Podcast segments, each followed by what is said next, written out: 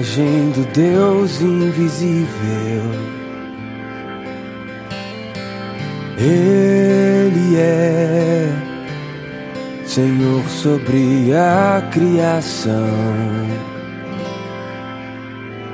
Pois nele foram criadas todas as coisas nos céus e na terra. Sejam tronos, soberanias, poderes ou autoridades. Ele é antes de tudo e a todos sustenta pela palavra. Pois foi do agrado de Deus que em tudo ele tenha supremacia.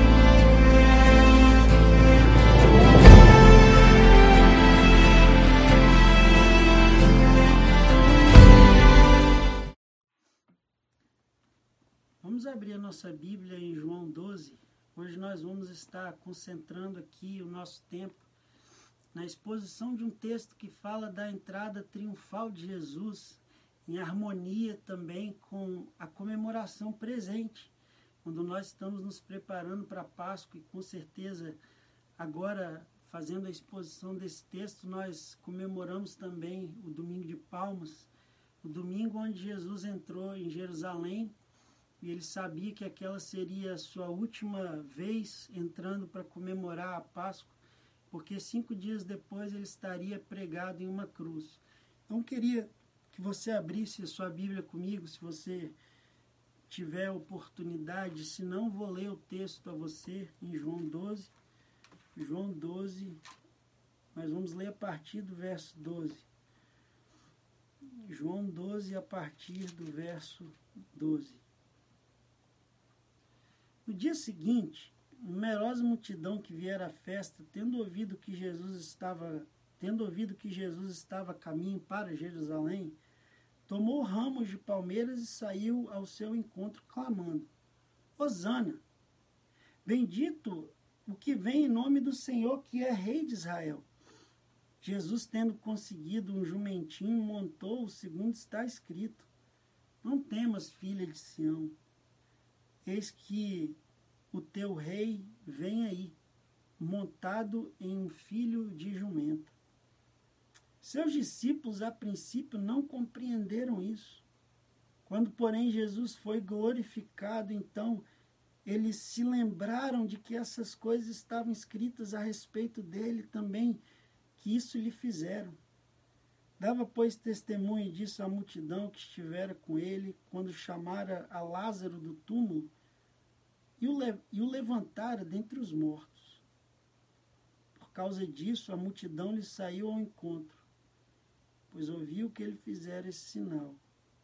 Sorte que os fariseus disseram entre si: Vede que nada aproveitais, eis aí o mundo, vai após ele. Vamos orar. Pai, abençoa Sua palavra. Cada irmão que se encontra em diferentes contextos nesse exato momento, oro para que o Senhor esteja ministrando o texto bíblico ao coração de cada um. E que o Senhor use a minha vida com todas as minhas limitações. Me ajuda, me ajuda a ser simples e ao mesmo tempo profundo. Oro para que seja assim, em nome de Jesus. Amém. Meus irmãos, Jesus Cristo é Rei.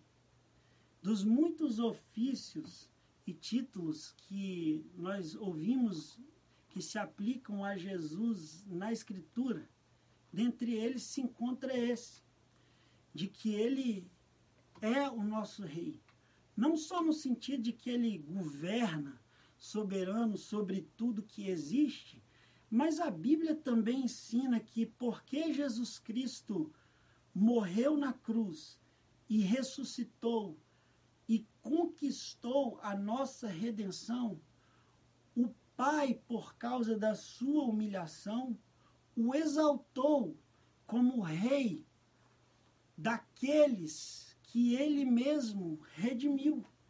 Nas palavras de Pedro em Atos 2, aqueles que vocês crucificaram, Deus fez Senhor e Cristo. Paulo elabora em Filipenses 2 a mesma ideia de que Jesus Cristo, em sua humilhação, ele foi fiel até a morte morte de cruz, mas Deus o exaltou sobremaneira, deu a ele um nome que está acima de todo nome. Todo joelho se dobrará e toda língua confessará que Jesus Cristo é o Senhor para a glória de Deus Pai. Mesma ideia Paulo transmite em Efésios 1. Jesus Cristo, depois da sua morte e ressurreição, o texto diz que ele foi aceso aos céus, está sentado à direita de Deus Pai, acima de todo principado, toda potestade, poder e domínio, e acima de todo nome que se pode referir. O texto diz que Deus colocou debaixo dos pés de Cristo tudo o que existe para que ele seja cabeça sobre todas as coisas e o deu à igreja, ao qual é o seu corpo. Ele se tornou rei de um povo que ele mesmo constituiu, como sendo o povo redimido por seu sangue e porque nós somos redimidos por ele, porque nós fomos comprados por ele. Jesus Cristo é o nosso rei. E esse texto é interessante porque ele é único na vida de Jesus, no sentido de que nunca antes tinha Jesus permitido o povo aplicar a ele aquela designação. Ao mesmo que nós sabemos que todos os grupos que se encontravam ali, incluindo os discípulos, incluindo a multidão, incluindo as autoridades judaicas principalmente, não entendiam em que sentido Jesus Cristo cumpria o papel messiânico de um rei, como está escrito sobre ele no Antigo Testamento. Então o texto começa a partir do verso 12, vai até o verso 15, nos dando uma descrição da entrada e da chegada de Jesus em Jerusalém. Nós vemos em primeiro lugar a recepção do rei. E o texto começa com uma nota de tempo, dizendo no dia seguinte, porque no início do capítulo 12, o texto diz que Jesus chegou na casa de Lázaro, quem ele havia ressuscitado no capítulo 11, seis dias antes da Páscoa, de modo que nós estamos agora no domingo, cinco dias antes da Páscoa judaica, e o texto diz que Jesus se dirige de Betânia a Jerusalém apenas três quilômetros, e a ocasião da chegada de Jesus em Jerusalém explica por que, que João aqui descreve uma numerosa multidão. Essa numerosa multidão de João já estava em Jerusalém para comemorar a Páscoa, considerando que alguns, é, alguns estudiosos nos afirmam que a população normal em Jerusalém quase que quadruplicava em época da comemoração da Páscoa, uma vez que todos os judeus, prosélitos, gentios e curiosos afluíam aquele lugar para comemorar aquele, aquela festa que, na verdade, era uma das principais festas anuais no calendário judaico.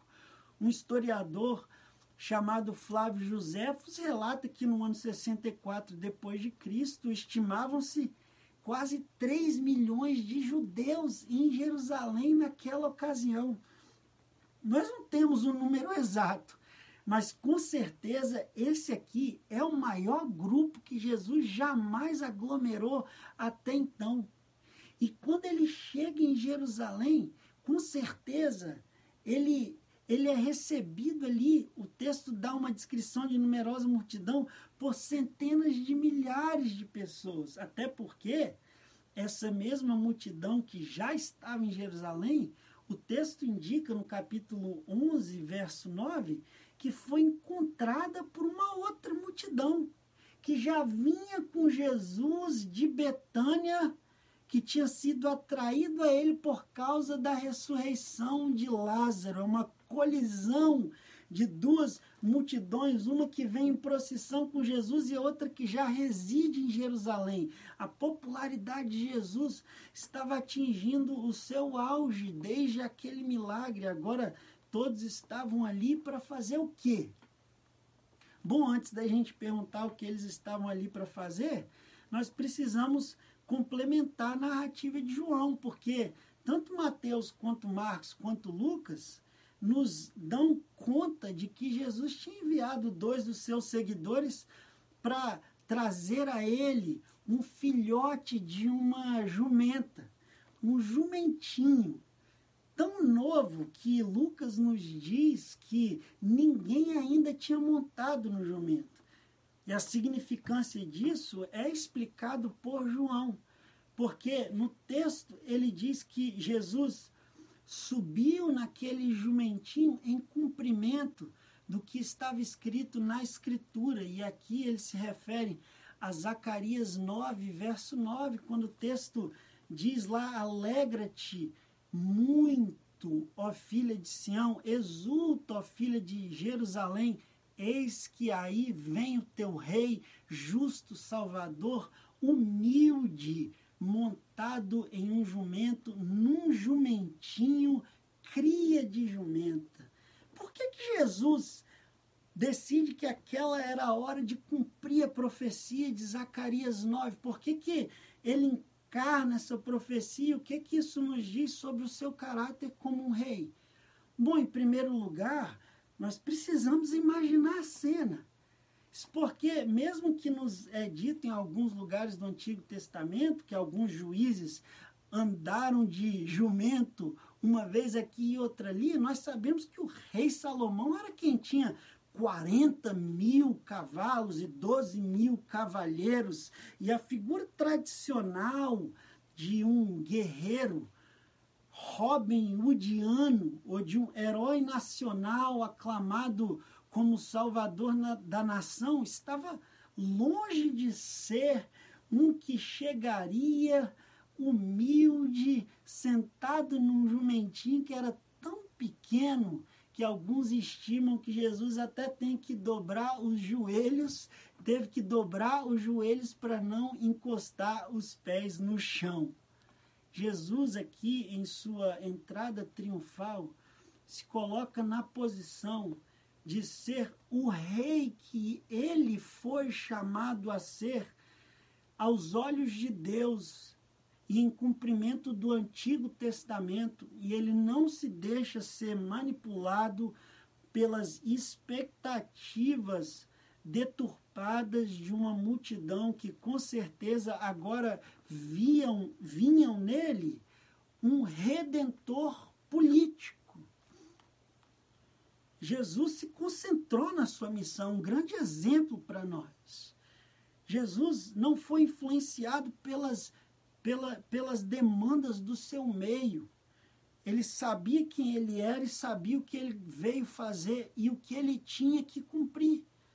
Nós poderíamos com certeza defender aqui, à luz do contexto histórico, que o ato deles, dos israelitas, estarem aqui usando ramos de palmeiras, como é indicado por João, não é indicado por nenhum outro evangelista, a, o ramo, os ramos de palmeiras tinham se tornado na história de Israel em um símbolo nacional de vitória militar por causa de uma libertação que tinha acontecido ao povo 164 anos antes de Cristo. Mas, deixando de lado um pouco o contexto histórico, basta fazer uma leitura direta dos evangelhos, que rapidamente nós conseguimos perceber o que o povo de fato estava querendo incitar com toda aquela euforia exagerada manifestada por um senso inigualável de empolgação em massa. Porque eles estavam chamando Jesus de rei. Essa, isso, isso é uma afirmação política. No Evangelho de João, o texto diz: Osana, bendito é o que vem em nome do Senhor e que é Rei de Israel. Mateus diz: Bendito é o que vem em nome do Senhor, Osana, filho de Davi. Marcos também menciona filho de Davi. Lucas diz: Bendito é o rei que vem em nome do Senhor. A multidão, segundo o Evangelho de João, está aplicando aqui a Jesus algo que tinha se tornado um título messiânico, embora não necessariamente. É tirado de um dos salmos que era cantado pelos judeus quando eles subiam para Jerusalém. Osana é um termo de exclamação traduzido do hebraico, significa simplesmente salva agora. E eles estão citando o Salmo 118, verso 25, que diz: Ó, oh, salva-nos, Senhor, nós te pedimos. Ó oh, Senhor, concede-nos prosperidade, bendito é o que vem em nome do Senhor. Só que o texto do Salmo 118 não diz o que a multidão adiciona, que eles dizem bendito é o rei que vem em nome do Senhor e que é rei de Israel.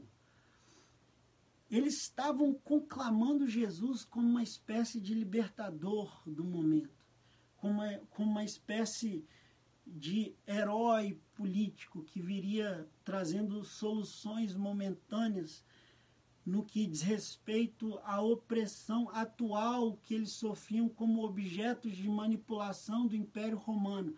Ele era rei de Israel. Mas ao que tudo indica, o povo depositou suas esperanças terrenas, no melhor que eles podiam imaginar, o profeta mais popular da história de Israel, que subjuga a própria morte com o poder do seu comando. Isso explica por que, que rapidamente, alguns dias depois, esse mesmo povo que estava gritando bendito ao que vem em nome do Senhor, manipulado pelos, pelas autoridades farisaicas e os sacerdotes da nação, estavam gritando crucifíquio, crucifíquio, nós queremos Barrabás. A gente se enganou se de fato ele fosse bendito e se de fato ele tivesse vindo em nome do Senhor, ele já teria botado os romanos para correr. E eles não entendiam em que sentido Jesus era rei. Não entendiam algo que Jesus falou com Pilatos em João 18 o meu reino não é desse mundo. Irmãos, existe uma necessidade incrível de nós entendermos de fato quem é Jesus e o que ele prometeu e como que os seus ofícios, como que a sua função de rei, de, de profeta, de sacerdote, de fato, se aplica a nós, para que nós não caiamos no erro de fazer Jesus ter prometido algo que ele não prometeu, de fazer Jesus ser algo que ele não era, de criar um Jesus que nos é conveniente, de, de, de nos convencermos que Jesus pode ser pintado de um jeito que atrai um pouco mais e que atende um pouco mais às demandas do momento. Ele era o rei, mas antes de sentar no seu trono, ele seria pregado em uma cruz. Ele era o rei, cuja missão, além de não estar relacionada com a libertação, emancipação política de Israel, era definida pela redenção espiritual dos povos. Ele era um rei. E o clamor do povo ele não negou. Nem quando Pilatos o questionou, você é o rei dos judeus? Ele recuou de aclamar um título que era seu por direito, mas antes de receber uma coroa de glória, ele recebeu uma coroa de espinhos, para que nós, ao invés de recebermos uma coroa de espinhos, deixemos aos pés do cordeiro a nossa coroa de glória. Nós precisamos enxergar Jesus de acordo com a Escritura. Nós precisamos entender Jesus de acordo com o que a Bíblia e a sua palavra nos diz que ele é. Isso nos leva aqui então a uma outra seção do texto, porque depois que João relata a entrada triunfal de Jesus, João faz a gente conhecer um pouco do que se passava no coração de três dos grupos das pessoas que participavam daquele evento histórico. Primeiro lugar, nós vemos no verso 16 a confusão dos discípulos. O texto diz que seus discípulos estavam ali e, a princípio, não compreenderam o que estava acontecendo. Quando, porém, Jesus foi glorificado, então eles se lembraram de que essas coisas estavam escritas a respeito dele e também que isso lhe fizeram. O tema de que os discípulos não compreenderam o que, não, não estavam compreendendo o que estava acontecendo, alguma coisa que Jesus falou no momento, é comum no Evangelho de João, capítulo 2, verso 2, capítulo 10, verso 6, capítulo 16, verso 18 e o verso 16 nos dá uma nota sobre como os discípulos não compreenderam no momento a significância profética daquele acontecimento, mas que os seus olhos abriram depois que Jesus foi glorificado, depois da ressurreição e da ascensão, especialmente depois da vinda do Espírito, que, segundo Jesus, revelaria toda a verdade aos seus discípulos. O sermão de Pedro, em Atos 2, é recheado de diversas citações do Antigo Testamento em aplicação a Jesus. Eventualmente, eles entenderam o que estava na palavra. Eventualmente, eles entenderam o poder, a profundidade e a significância daquele momento mas João, em seu texto, confessa até a sua própria momentânea ignorância. Eu vejo isso como uma grande fonte de consolo a todos nós, ao perceber que nós também crescemos à medida que nós nos alimentamos da palavra, à medida que nós nos informamos sobre a verdade da Escritura. Muitas vezes, como os discípulos, nós estamos participando de algo grande que Deus está fazendo, sem notar ou entender exatamente o que, que está acontecendo. Sem saber, nós estamos participando de algo glorioso da parte de Deus. E aqui estavam os discípulos sem entender exatamente o que estava acontecendo, e depois quando o Espírito os abriu a mente, desvendou os mistérios da palavra de Deus, eles puderam enxergar então e perceber que, na verdade, naquele momento, eles participavam de um evento histórico. E assim também é nas nossas vidas. Muitas vezes nós estamos vivendo momentos que nós não conseguimos interpretar. Nós estamos vivendo períodos que nós não conseguimos classificar ou harmonizar com a ideia de que a soberana mão da providência está fazendo com que todas as coisas entrem em harmonia com a paixão e o fogo e o desejo e os sonhos que Deus mesmo colocou em nossos corações.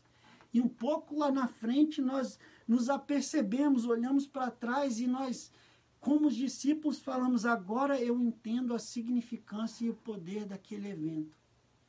Agora eu entendo a significância daquele momento que eu passei. As palavras de J.C. Riley, nós não temos a menor ideia durante a maior parte das nossas vidas quantos dos grandes propósitos de Deus na terra estão sendo realizados por meio de nós, sem que estejamos conscientes disso a extensão total do cumprimento dos propósitos de Deus através de nós, nunca saberemos até que acordemos em outro mundo. Discerniremos com admiração e espanto o pleno significado de muitas das coisas aos quais nós fomos agentes inconscientes durante a nossa vida. Então aqui estão os discípulos sem entender exatamente o que está acontecendo confusão talvez se dava porque eles não entendiam que sentido Jesus era rei, talvez eles não entendiam por que, que Jesus estava aceitando aquela designação, quando em outras ocasiões ele tentava se esquivar daquele, da, daquela proclamação voluntária da multidão. Mas em segundo lugar, nós vemos aqui a empolgação da multidão. Nós vemos que o primeiro grupo são os discípulos, depois João descreve as multidões. E a gente já comentou sobre o caráter dessa mesma empolgação, que era, por sua vez, enraizada em expectativas político-terrenas, aos quais Jesus não iria satisfazer, não era a natureza do seu ministério messiânico. Mas nós precisamos entender, de fato, eles estavam empolgados. A João adiciona a essa empolgação, que já foi mencionada no início da passagem, alguns detalhes que nos ajudam a entender o que, que motivou a empolgação daquela multidão. Nós vemos aqui no verso 17, o texto diz que dava testemunho disso a multidão que estivera com ele quando ele chamara Lázaro do túmulo e o levantara dos mortos. A ênfase aqui está tanto no fato de, da forma que Lázaro foi ressurreto, quanto do fato de que ele foi ressurreto. Jesus simplesmente comandou a sua ressurreição. E estavam ali as pessoas que viram aquele milagre. Uma segunda uma classificação aparece no verso 18, quando o texto diz: Por causa disso também a multidão lhe saiu ao encontro, pois ouviu que ele fizera aquele sinal. As pessoas que presenciaram o milagre de Lázaro espalharam a notícia. E estavam ali tanto os que presenciaram quanto os que ouviram. A motivação da multidão foram as obras de Jesus, os milagres de Jesus, o que Jesus podia fazer. Não foi necessariamente a mensagem de Jesus ou a natureza da sua verdadeira missão como salvador de pecadores. Então nós temos a confusão dos discípulos, a empolgação da multidão, mas a rejeição dos fariseus. Verso 19 diz que os fariseus disseram entre si: Vede que nada aproveitais. Eis aí vai o mundo todo após ele. Em outras palavras, no vernáculo, nada do que a gente fez adiantou todas as nossas tentativas de relacionar o, os milagres de Jesus com suas associações com Beuzebu, em dizer que ele não cumpria a lei porque ele curava no sábado, em descredibilizar o seu ensino com truques concernente à interpretação da lei, todas as nossas táticas não cumpriram a nossa missão de desassociar o amor da multidão de Jesus Todas as nossas tentativas, que foram muitas, foram frustradas.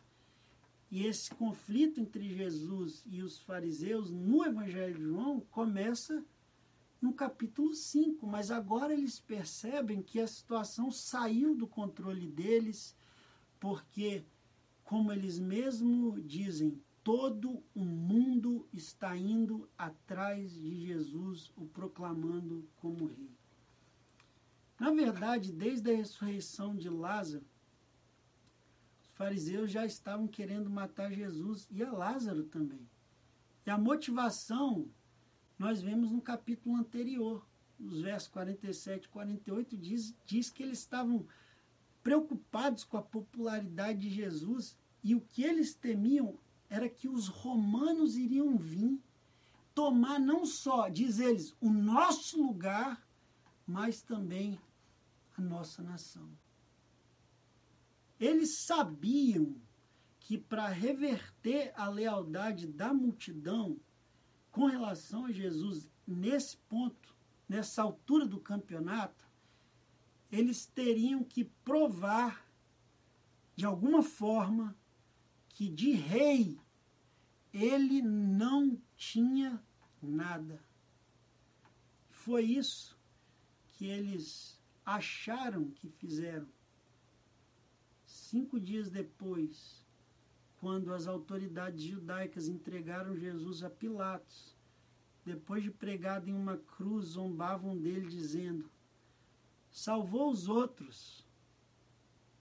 A si mesmo se salve, se é de fato o Cristo de Deus, o escolhido, se você é aquele que vem em nome do Senhor, desce dessa cruz.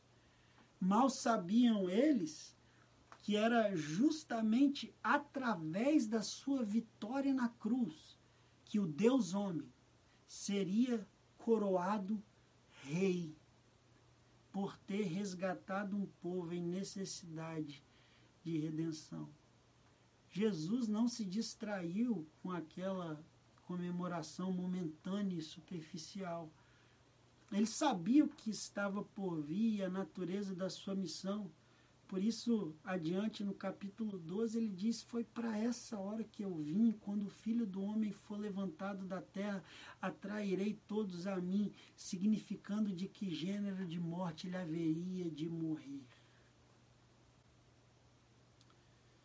Como disse Pedro no livro de Atos, a este Jesus que vocês crucificaram, Deus o fez Senhor e Cristo.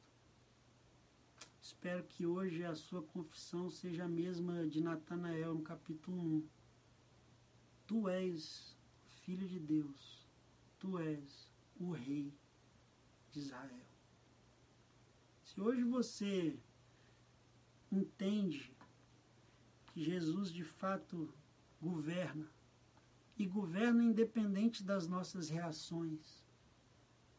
Mas se hoje você deseja confessá-lo como Senhor e Salvador da sua vida, se lembre que esse mesmo rei deixou seu trono no céu, segundo Filipenses 2. Veio aqui na terra, se humilhou.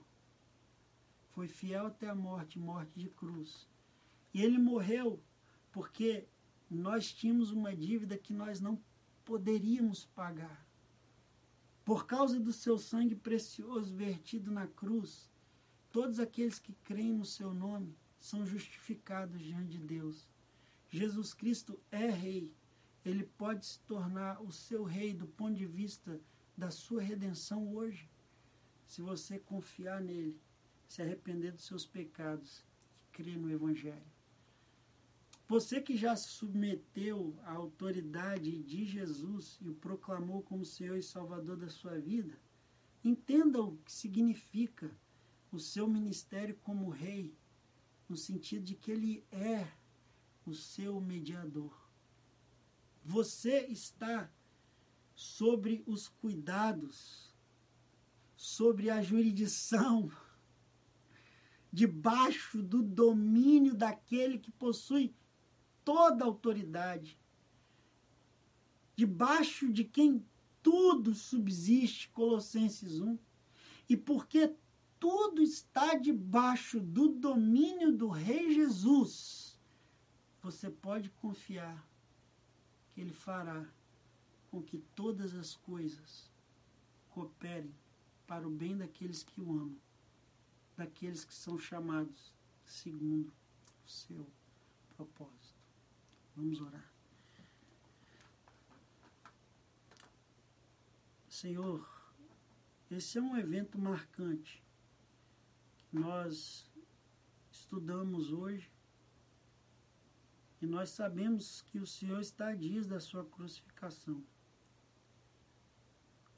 Senhor, obrigado pelo alimento da sua palavra. Eu peço que o Senhor aplique as verdades desse texto aos nossos corações. Em nome de Jesus. Amém.